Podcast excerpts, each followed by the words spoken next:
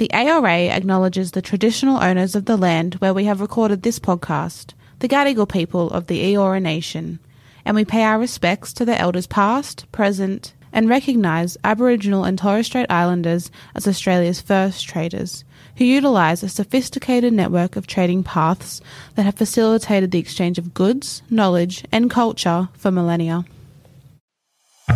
Hi, I'm Paul Zahra, CEO of the Australian Retailers Association. Welcome to Season 5 of Retail Therapy, proudly brought to you by American Express. This season, I'll be chatting with a great lineup of leaders in Australia's retail industry right here in the Amex Lounge, including the CEOs of some of the biggest retailers in Australia and across the globe. We'll be finding out what makes them tick, what defines their leadership style, and how they got to the top of their game.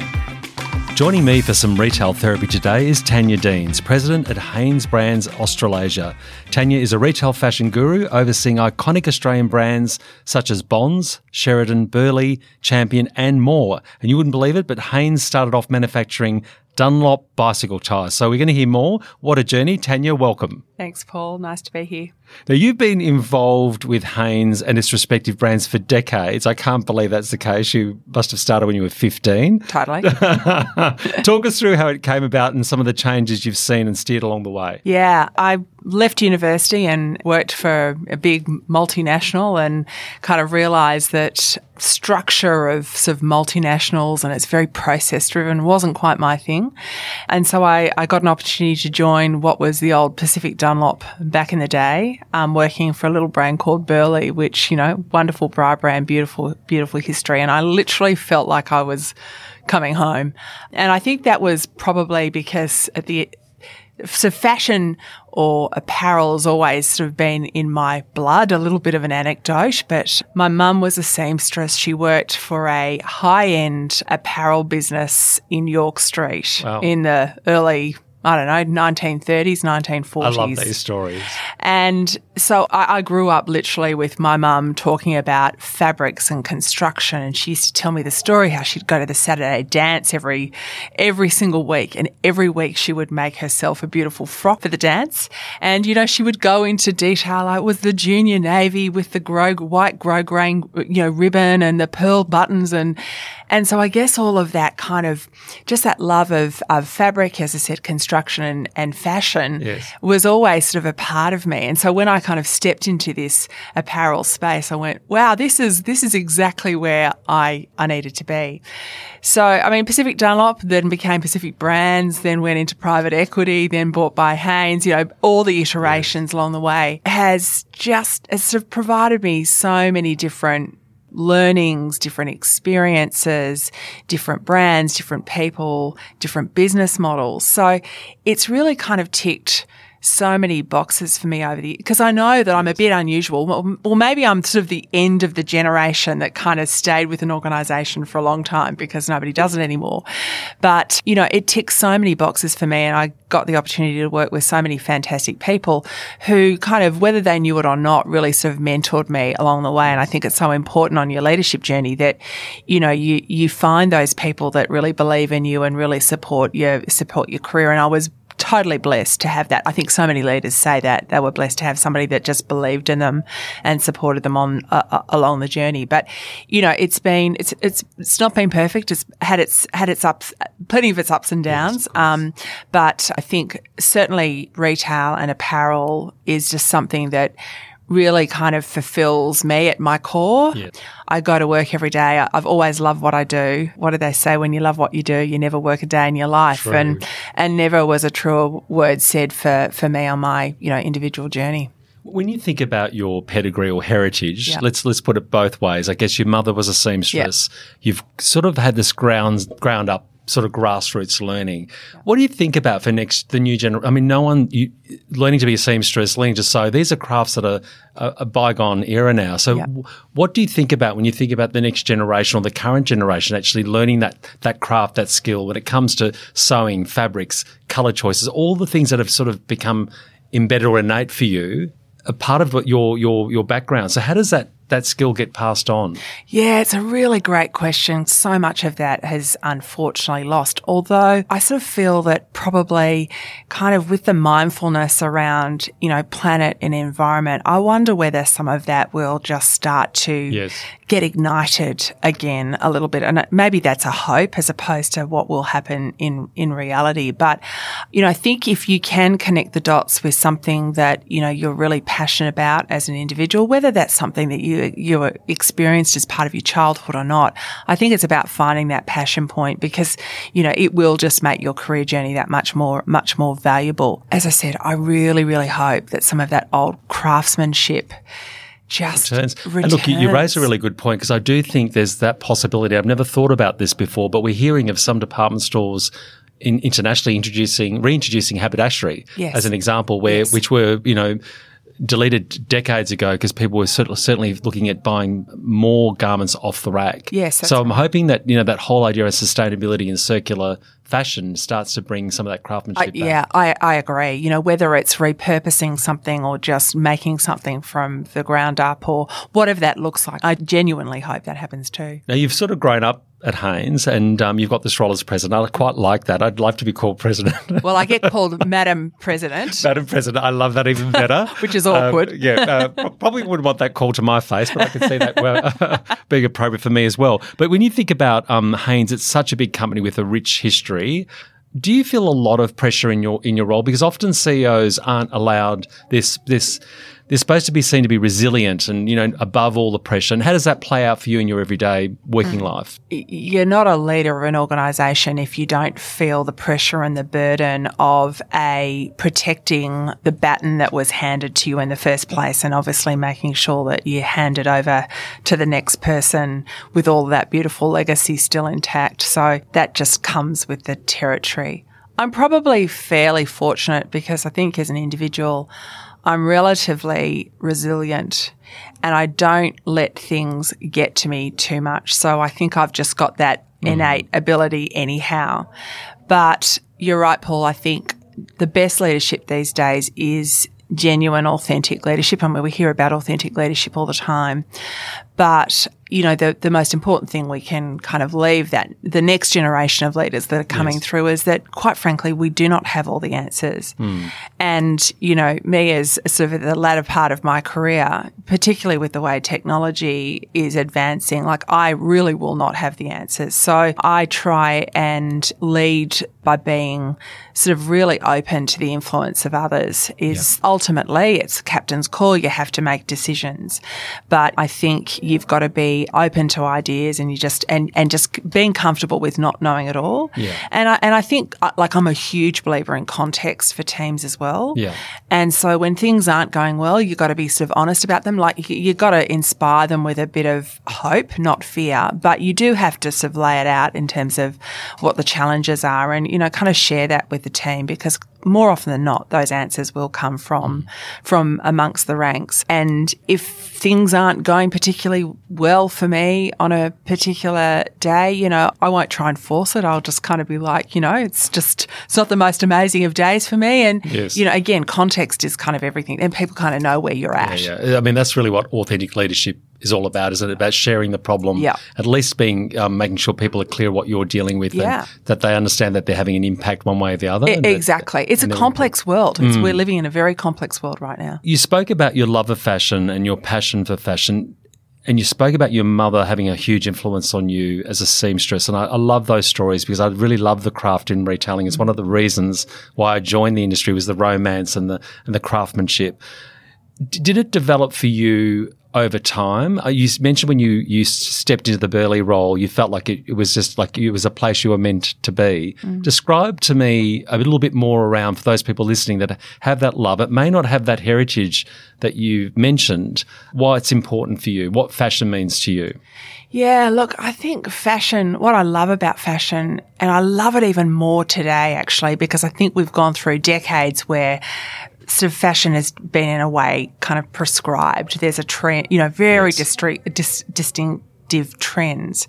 What I love about pa- passion is the ability for self-expression in whatever way that comes. And I think it's super exciting. I mean, I've got a 20 year old daughter and she's, and she is just treading her own path, right? And I love that about her. And I see that with all of friends, you know, they just don't feel the same level of burden that we might have felt back in the day. And so I think it is all about self-expression. I mean, uh, there's, uh, you know, creativity is just again something that I hold really in high regard. I love creativity, creativity. I love innovation, and so and, and the storytelling that Yes. comes with fashion as well. Because I think you know really amazing brands have got beautiful stories to tell, and fashion brands Mm-hmm. particularly have amazing stories to tell. Whether that's ten year they're ten years old or hundred years old, Yes. you know, it doesn't really matter.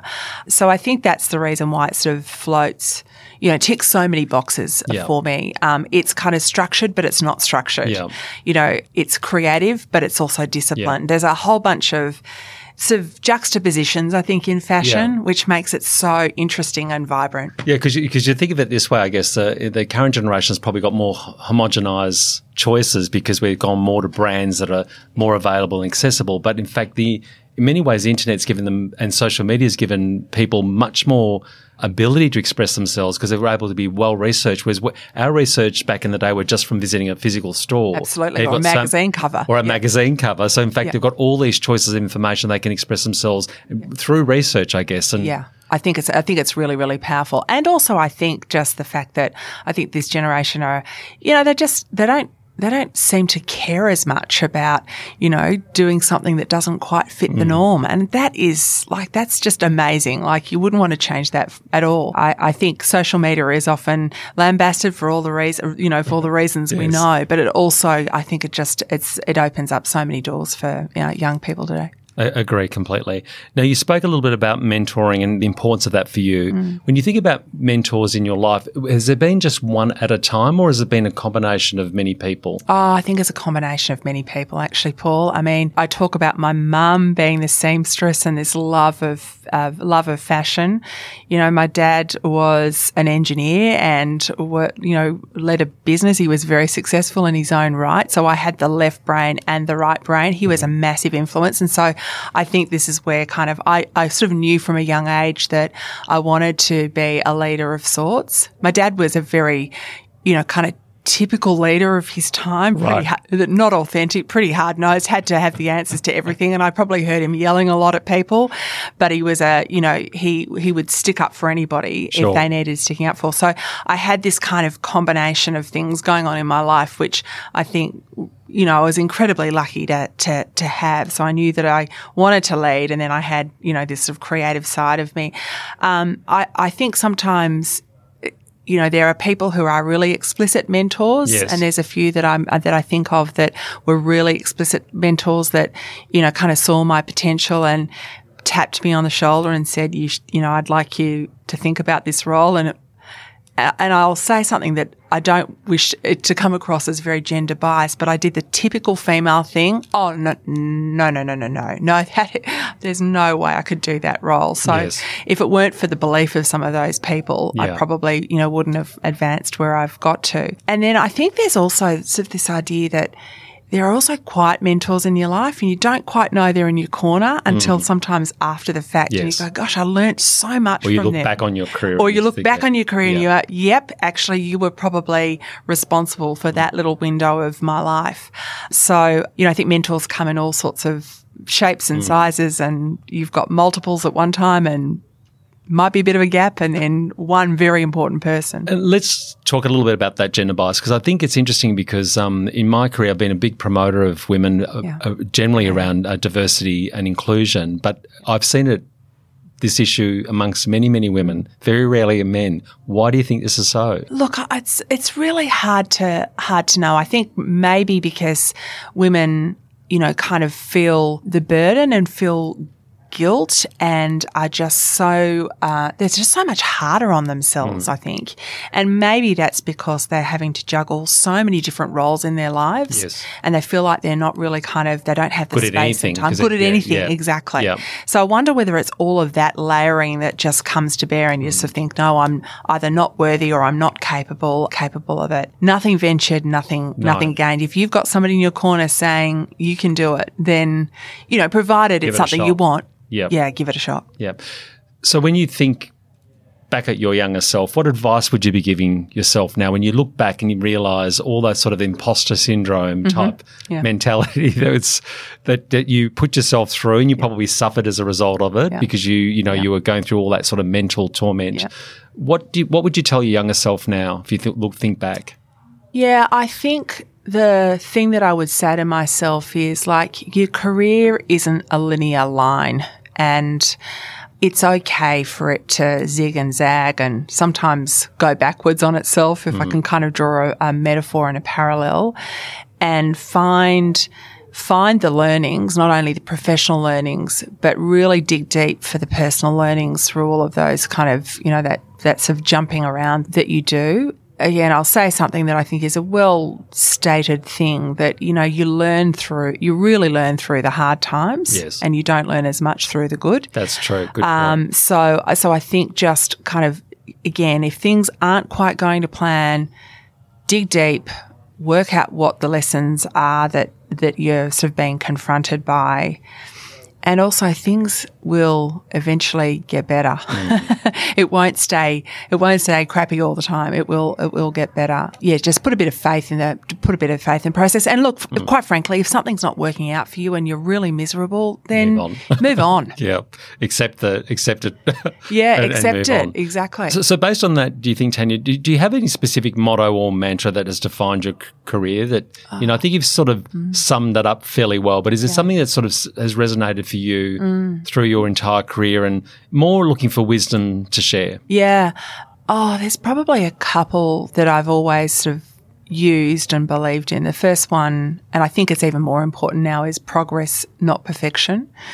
And, you know, like I often see. I love that one. I've only learned that recently and I've oh. been recently using that with my team, but it's actually a really good point. It's a great point in so many ways. Yeah. I mean, even if you think about today's day, day and age with the with the sort of challenges around sustainability, Yes. the, the the way in which technology is moving, like you can invest in things that are redundant the day after you decide to sign the contract, right? But it's about forward movement. So Right. progress, not perfection, I think is one that I've thought a lot about. I think there is another saying that I also really love. Has it sort of really been a big one in my life? Maybe.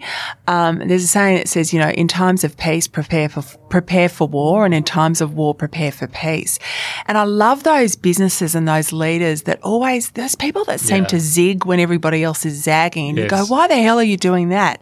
And sure enough, it actually comes to, you know, it, it ends really up being being a great decision. So sometimes it's okay to go against the grain. Hmm. You know, you got to think a bit about that, but go against the grain because sometimes there's there's risk in it, Yes. but there's reward in it. And then it, my final one, which I do have lived a lot with, again, it's one from. It feels like my mum and dad are really They've had a big impact They've had on a you. big impact on me. I'm talking a lot about them. That's great. Anyhow, maybe I'm oversharing today, but not to worry. The other thing my dad used to say to me is, and it was spoken very much. So, uh, for all your listeners out there who you know are very conscious of gender, excuse this because he was. This is coming from somebody in the 1970s, male, white male, white male, Yeah, right? you know, stereotype. the stereotype. But he used to say, uh, he used to say, just leave a little bit for the next bloke Interesting. which you know again we try and we sometimes try and fight the battle and and win the you know win whatever it is win at all costs sometimes it's okay to leave a little bit on the table for the next person Very, very good point. Hmm. Now, you touched on sustainability, um, and we're going to talk about that a little bit because Hanes has received a lot of awards and recognition for sustainability efforts globally.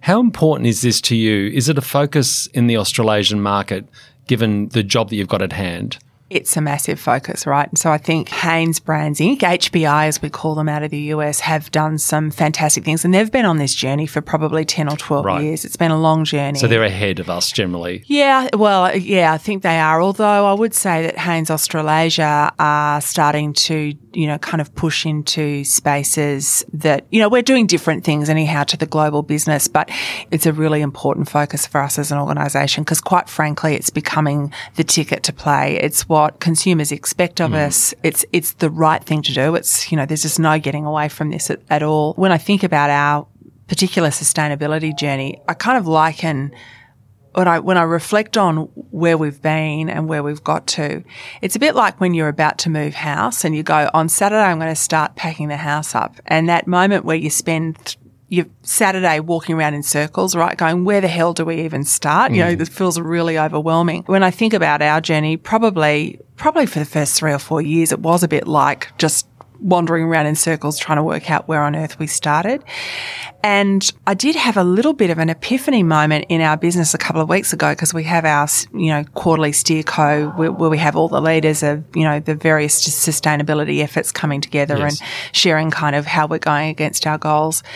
And it was, again, this is a few years in the making, but a couple of weeks ago when I saw all of the things that we'd achieved across every part of the organisation. It was a real moment when I went, we're no longer walking around in circles in the house. We're actually packing and we're, we're starting to make a difference. we're making a difference across every part of the business, you know, people, planet, product. There's just so many things going on. And, you know, we've got our stated goals mm. and again, a couple of years ago, we'd have those goals stated and we'd look at them and go, how the hell are we going to get mm. there? I think not that we're finding solutions to all of them, but we're getting more comfortable in saying, yes, there's a gap, but look at how far we've come. You know, yes, it just feels yes. like we're at that critical point yeah, right now yeah. where we're going, yep, we can see where we've it, come It's from. almost like you've got to develop, you've got to be, you've got to have a roadmap so you know where you're heading, I guess. And it, the complexity is so great. And we, you know, uh, I know that in many ways, Hanes brands have been involved in, from a leadership point of view from the US, but also have been active participants on the ARA advisory for sustainability. And that's important because if those of you listening that are still have just started your sustainability journey, hop on to www.retail.org.au under sustainability. We've got a whole series of resources and we've been helping each other along the path. Can you sort of describe some of the things that may come to your desk, the complexity you deal with, you know, the greenwashing and the, how do you work your way through all the different options and uh, where do you go to to try and solve these problems? Yeah, wow. Gosh, that's a, that's a very complex, the complex question. The greenwashing, we've got to be a bit careful that it doesn't, you know, there's a lot of talk about green shushing at the moment. Right. uh, it's this new term, okay. green shushing. And I, and I kind of like to think about green truthing, right? You know, yes. you just got to be honest about what you're doing and where, where you're at and being honest about the gaps that exist. The biggest one probably is always in that conundrum around, you know, kind of the cost cost of sustainability yes. and the impact it has on your bottom line. But I think again, if you dig it, dig a bit, keep digging, we've got lots of examples where we've been able to push our sustainability agenda and improve the bottom line. Fantastic. You know, we're sort of big believers in the concept of lean in our organisation. And so we've been able to find ways in which we can kind of deliver both. So that often is the biggest conundrum, yeah. I think, for any leader. I think managing the passion that teams have for sustainability and then what you can talk about yes. is always a tension point, I think, as a leader. And again, I think we always err on the side of just truth, just say it as it is. And we're trying to talk a little bit more, not, not to really gain, I mean, sure, there's brand advantage when you talk more about it, but I think there's also, it's, it's incumbent on us as, you know, the bigger retailers to lead by example yes. and share what you're doing because then the, the, you know so that the rest of the industry can really kind of get inspired by that and start to put you know their shoulder behind the wheel. So there's sort of there's it comes back to your progress, not perfection type it of thing because you sort of keep moving forward. It, it, yeah, exactly. So I think you know there's always tension points. I think with anything that is relating to uh, sustainable. I, I think if you also as an organisation, if you've got a clearly articulated purpose, and we've got a clearly articulated purpose, bring everything back to that and go, okay, right, yeah, we do have a commercial business that we have to deliver. There's no yes. doubt about that. That's just that, that's sort of the, the, the big obligation we have. But finding the areas where you can actually do both yes. is, is as a leader what you have to kind of keep reminding everybody and bringing everybody back to. Very good points there you're raising. Now, let's just talk a little bit about the future. What are your goals on a personal level, but even on a business perspective? When you think about the future at Hanes for you personally and professionally, what does that look like? Well, it's always good if you can kind of combine combine the two. I really, I think, I want to be able to sort of leave our organisation in a place where we are as known for the stuff that we do, particularly around people and planet. So we're not just about flogging stuff Yes. or having amazing brands. I'd like to think that we can actually break, you know, we're a, a business that has been built on product innovation. I'd also like to think that we can break some of the, you know, implicit or explicit rules that exist. You know, I'm really, Bonds have done this of, uh, and are in, in the throes of a program called Ungenderwear, where we're trying to take gender out of what we do to the best of our to, to the best of our ability. So where we can change, make some sort of lasting change that might inspire the rest of the industry to follow suit. So I think you know That's amazing. Personally, if we can kind of leave some of sort of leave some of those um, those type of legacies in the industry, that would be amazing. Naturally, as a female, I really want to make sure that I do everything I can to role model and you know maybe inspire one, two, a dozen younger women that they could also follow their journey, whatever that looks like, and you know be Madam President, as awkward as that title is. I'm now starting to spend a bit more of my time. I'm doing some mentoring in sort of the disability space, which I've just started, starting to step outside of the work that Hanes is doing on its wrap and starting to kind of do a little bit of work with kind of First Nations organisations as well, just sort of pro bono. So, you know, that probably is the stage I am at my career. What I really want to Able to give back. give back, but really give back to some of those marginalised communities, you know, that have every right to be able to, you know, create amazing careers for Mm. themselves, regardless of, you know, the personal situation. Well, that's wonderful and probably a beautiful note to end. Thanks for joining us, uh, Tanya, for some retail therapy. Congratulations on all the work you're doing on the fashion scene and good luck in the coming years. Thanks, Paul. Great to be here. Thanks for joining me today for Retail Therapy in the Amex Lounge. If you haven't already, make sure you hit that follow button on Apple Podcasts or Spotify. You won't want to miss an episode. We can be found wherever you listen to your favourite podcasts. If you're a new listener, you can find our back catalogue of new episodes, over 50 now, on our website. We've covered small business, sustainability, tech and innovation, and we even release a yearly Christmas mini series. For more information on what we do at the ARA, head to retail.org.au. Follow us on LinkedIn, Facebook, Twitter, or Instagram, wherever you love to connect. All of the links can be found in the show notes. I'd now like to welcome Kelly Taggart, CEO of Roses Only, to the Amex Lounge. Roses Only is a leading Australian owned retailer for delivered premium flowers and gifts. Its passionate florists, friendly floral consultants, and dependable delivery drivers have brought joy to millions of people all over Australia. Formed in 1995, it brings together 45 years of floristry experience and established 10 florist studios in major cities nationwide, as well as some partner florists. Kelly, thanks for joining me today. Thanks, Paul. Nice to be here. Since its inception in 1995, Roses Only would have witnessed a lot of change and development in the floristry business. What are some of the ways you've innovated and evolved the business? Yes, we've uh, certainly seen a lot of changes since 1995. Uh, back then, I think uh, you would have been going into a physical florist shop to buy your flowers. And these days, you have a lot of options where you can buy online, whether it's uh, through your mobile phone, either calling someone and talking to a real person, or buying online through your phone or your laptop. So it really um, provides a lot of advantages there in ways that you can order in all manner of types. We've even had someone that has called in while they were riding a horse uh, and ordered flowers on their way to whatever it was that they were doing, riding a horse. Would you believe it? So, I guess um, back then also first when we were online payment options uh, there wasn't many available. So i think we only had one payment option available. And then it's been with the likes of relationships like american express that we've been able to really diversify those payment options for customers. And even now uh, recently we've been able to roll out uh, pay with points for american express. So you can pay with your credit card points to buy your flowers which we think is really cool. So i guess the evolution of social media has also impacted our industry quite a bit.